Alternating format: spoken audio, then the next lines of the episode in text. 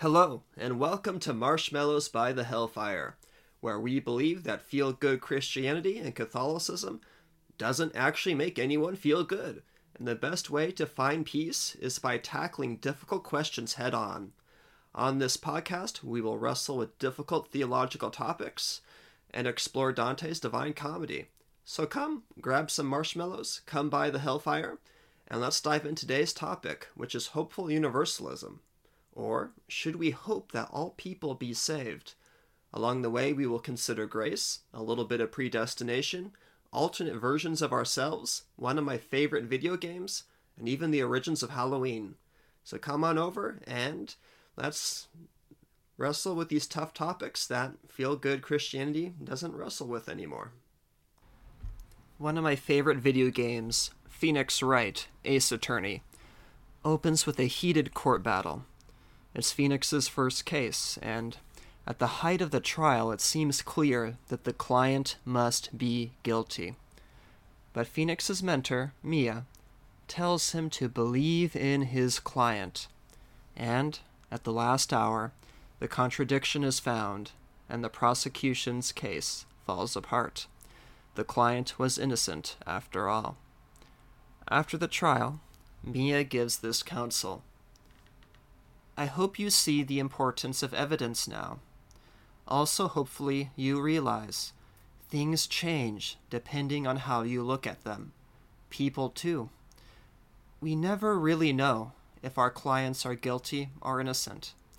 All we can do is believe in them. And in order to believe in them, you have to believe in yourself. Right. Listen, learn, grow strong. Never let go of what you believe in. Never. Mia personifies what a paraclete or advocate is, one of the titles of the Holy Spirit. The Spirit aims to protect us from sin, and, at our judgment, be there for our defense before God's awe inspiring tribunal. In our case, it's not guilt or innocence we never really know. All humans are guilty of sin Rather, it's whether the person is repenting, seeking heaven, that is not known. Many priests and theologians, including ones I very much respect, have promoted the belief that since we never really know if any given person is in hell, we can reasonably hope that all people be saved. I think these theologians want to see themselves as Mia, looking out for those who seem guilty and still holding on to hope against hope. But Mia doesn't believe in a world with no murders. She believes in her client, but she doesn't deny that murder is taking place. We, in our case, should not deny that non repentance is taking place. So, why shouldn't we reasonably hope that all people be saved? One of the first reasons, of course, is that this idea is rejected by our Lord Himself. And a certain man said to him, Lord, are they few that are saved? The Bible couldn't get more on the, the nose about this. Um, are they few that are saved? But he, Jesus, said to them, Strive to enter by the narrow gate, for many, I say to you, shall seek to enter, and shall not be able. But when the master of the house shall be gone in, and shall shut the door, you shall begin to stand without, and knock at the door, saying, Lord, open to us. And he answering shall say to you, I know you not whence you are. Then you shall begin to say, We have eaten and drunk in thy presence, and thou hast taught in our streets. And he shall say to you, I know you not whence you are. Depart from me, all ye workers of iniquity.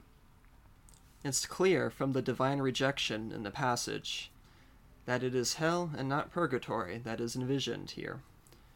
I fear that if we twist this passage to allow for a hopeful universalism, we have committed ourselves to a form of bib- biblical interpretation where words no longer have meaning. Rabbinic hyperbole becomes the knee jerk reaction to anything we don't like, and soon the scriptures tell us more about ourselves than about God. And there's another problem.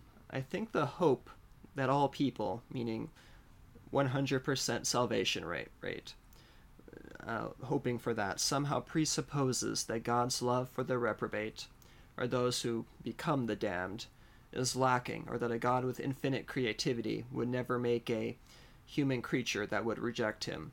That knowledge of God's love gives us a basis to downplay hell. God's love for the damned, for the reprobate, is not inadequate or faulty at all. Indeed, it teaches us something important about love, including loves we find ourselves in.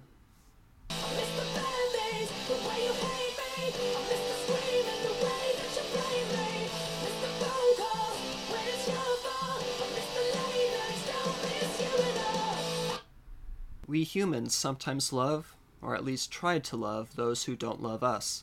Halestorm's song wisely acknowledges that, yes, I just said wisely in relation to Halestorm, that sometimes that we that what we call love is really a psychological loop.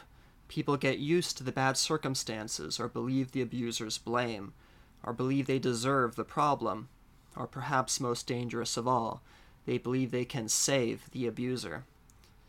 The fact that God does damn some should empower those who need to to leave hostile relationships. Perfect divine love has boundaries and a breaking point. So should we. While Halestorm's song addresses why people can stay in bad relationships, it doesn't reflect on why they start to begin with. Sometimes, granted, the psychological loop that caused the relationship to continue is primarily responsible for the relationship start. However, I don't think that it's true that all or even most people who find themselves in an abusive, one sided relationship didn't see anything worth loving about the person they fell for. There probably were genuine characteristics worth loving, at least if they were kept in balance or ordered for the right ends. The human will always pick the good, or at least the guise of the good. One cold truth for those who need the courage to leave is that you don't need to stop loving your abuser to leave. Indeed, leaving them may be the greatest love you had for them. And I mean more than a moralistic love. It is possible to love someone, or rather, to love who someone used to be or who we thought they were when we leave.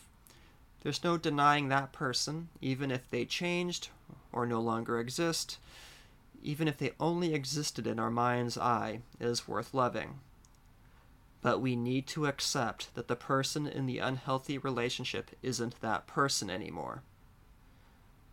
Least someone who finds themselves in this situation think poorly of themselves for being there, realize that God Himself finds Himself in bad relationships all the time, though He does have the courage to leave them. One of the origins of Halloween was the concern among some European Christians that if we had a day for all saints, everyone in heaven, and a day for all souls, everyone in purgatory, then the damned may feel left out. Obviously, a commemorative mass for the damned was never going to be an option. So they would parade around, banging pots and pans, to at least acknowledge the damned. And granted, I suspect that a great deal of this was superstition, appeasing the spirits so they wouldn't come back and cause havoc. But it is hard not to see the gesture as, in a probably distorted way, a gesture of love. After all, the damned were, are, people too, and even if they chose to rebel at the end, that doesn't mean they had no goodness, at least at one point in their lives. I digress into this talk of unhealthy relationships and Halloween because this realization that we need to realize that someone or a population that we love or loved was in fact worthy of love, and we need not regret that love, but we need to realize they aren't that person anymore, and that this realization gives us a way to understand the reprobate.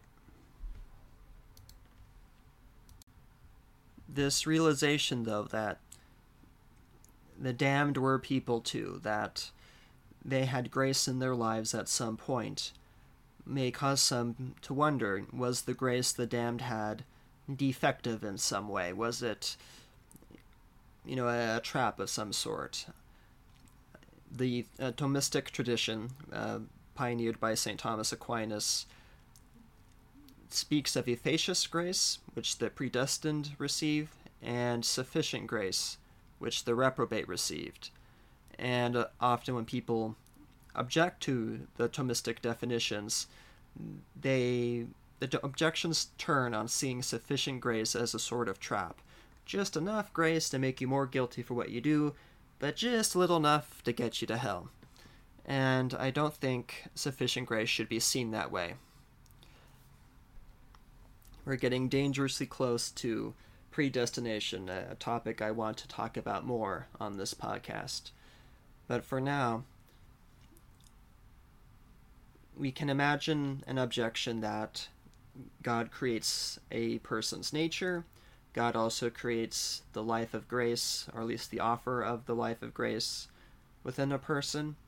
If someone is damned, why not either change their nature or their grace to ensure a different outcome?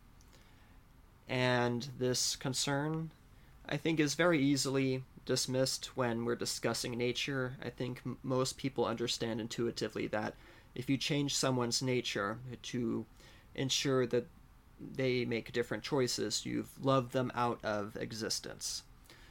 But what about grace? Grace is accidental, right? Meaning, not accidental, meaning that it's an accident, but rather that you don't cease to exist if you reject the grace within you, right? If you somehow could reject your own nature and, and actually do that, not just deny it, but eliminate your own nature somehow, you would go out of existence, right? You need your nature to exist. You don't, conversely, don't strictly need grace to exist. You would still be you without your grace. But I don't think it follows from that that it's wise or healthy to hope or imagine that God could, you know, for any given presumed person among the reprobate, have changed the style of grace or kind of grace or degree of grace that God gave them in order to achieve a different outcome. Imagine Mary, the Blessed Virgin, abstracted from the original grace gifted to her, just her raw human nature as such. This abstracted human nature could have been outfitted with a different set of grace. She could have hypothetically been born in original sin. She could have been given you know, some sort of different collection of spiritual gifts. If we presume that, you know, the, the divine creativity gave Mary the kind of the max grace, then obviously the, this whatever other constellation of graces we are imagining would be lesser than what actually did occur. That with this Mary, that was, you know, the same human, raw human nature of Mary, but uh, shined upon in the by the Holy Spirit in a different way with a different kind, degree, style of grace, whichever word you prefer, would that result still be Mary? In some brute, cold, philosophical sense, maybe. The resulting creature would have the innate, by nature form of the Mary we know. But in some sense, in, in a huge sense, we would not recognize her nor she herself. Grace interacts with nature, it forms nature, it shapes nature the same nature with a different light of grace is functionally a different being. It is here that we need to trust the potter and the clay. Of all the infinite hypothetical me's, to switch the the thought experiment to me, of all the hypothetical Gabriels, beings, you know, the hypothetical Gabriel that heaven forbid was born without original sin, uh, which would not be befitting at all. Uh, you know, the hypothetical Gabriel that has a different set of spiritual gifts by grace than I uh, have, as all people have. Um, you know, we can imagine an infinite number of, of Gabriels, um, at least possible Gabriels, that have the same brute, raw human nature as me, but the Holy Spirit moves in and through them in a different way. And would all these Gabriels be Gabriels?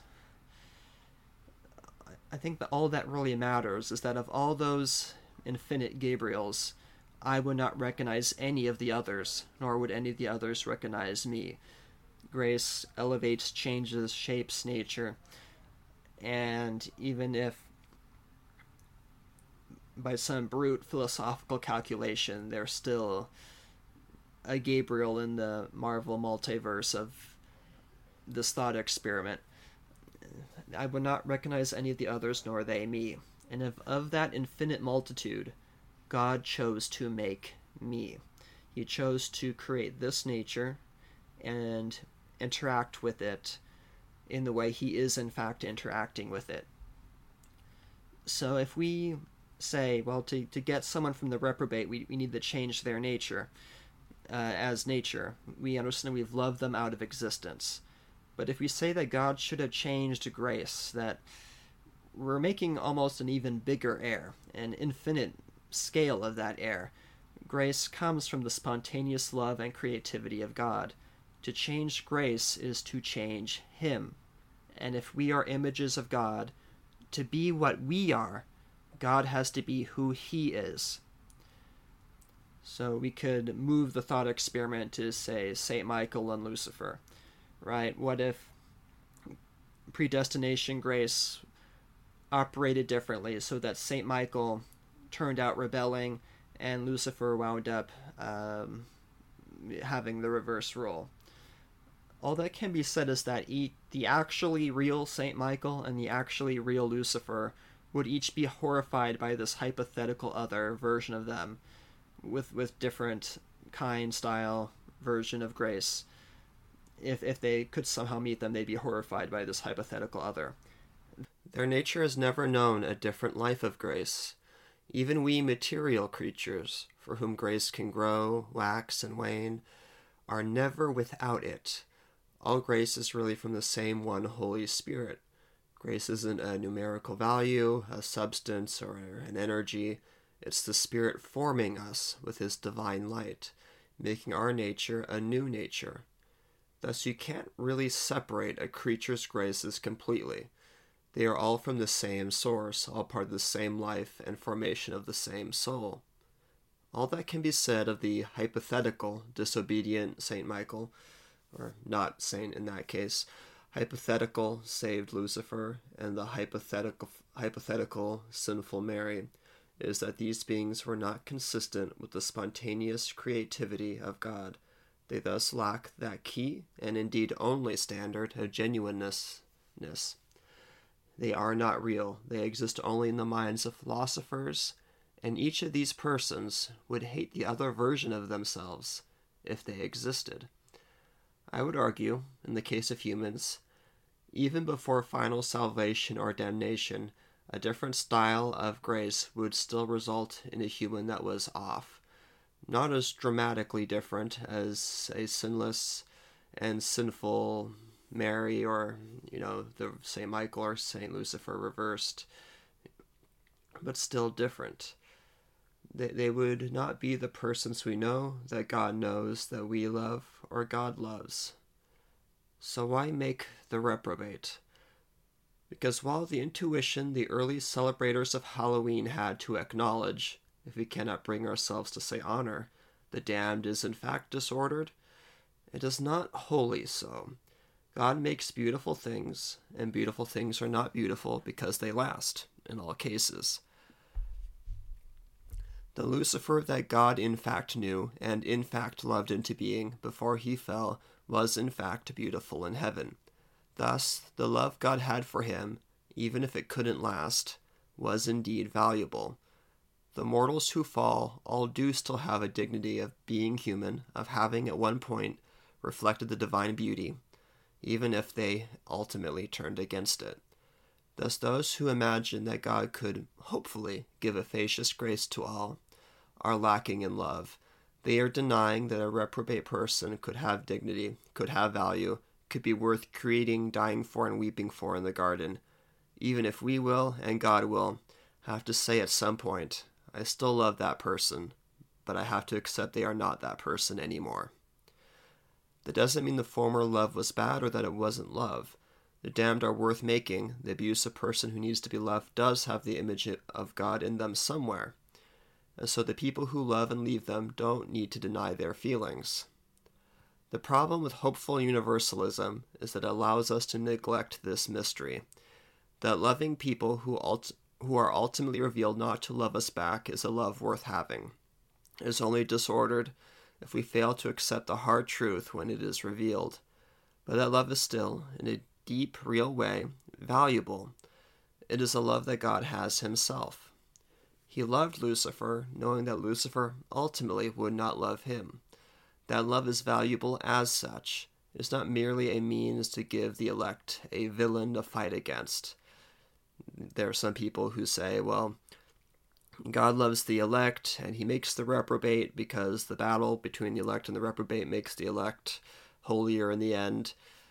And I'm, it is true that God will always bring good out of evil, so I'm sure the elect are holier for the struggle they have against, you know, sin, the devil, the world, etc. But if we believe that's the sole reason why the reprobate are made, uh, then we've turned the reprobate into tools made for the benefit of the elect. God loved Lucifer into being because the Lucifer he loved into being was beautiful, and the love of him, as he was, as such, was a love worth having. Should we hope that all men are saved? No, not only because it contradicts the words of Christ or makes us lax in working out our salvation in fear and trembling, but because to hope that all men are saved is to hope that a certain kind of love a love that is valuable even though the relationship is revealed to not be able to last, will not be found in God. It is part of the mystery of the divine being to realize that this love is in God too. This should empower us. No relationship we entered was ever completely disordered, even if the person changes and we need to have the courage to leave. Those relationships may teach us what we need for the best final relationship, the one that we find that does in fact work out. Now, I can imagine a, a question here. It's easy to see how the, the saved in heaven are who they are now because of grace, but it may be wondered if the damned are in no sense who they are now because of grace, since they now have none. Even the damned, though they would be loath to admit it, are impacted by grace. Grace joins nature, and to remove it, we need to mutilate ourselves. Thus, even amongst all hypothetical Lucifers that ultimately rejected, there are differences. Because the devil bears the unique scars of rejecting the unique grace that was uniquely given to him. Thus, whether we accept it or reject it, the love of God makes us who we are. This is the mystery of predestination, and we should not wish it otherwise. This, of course, comes with the hard truth that people around us can change. Relationships can go bad. Some people we know and love may, ultimately, not be among the elect. In the end, to borrow wisdom from Mia, we never really know if the people in our lives are innocent or guilty, in grace or on the road to perdition. All we can do is believe in them. Sometimes praying for them is the only healthy way we can express that belief. But still, it is valuable that we, even though some in the human population are not saved, believe in them. And, Christian, never let go of what you believe in. Never.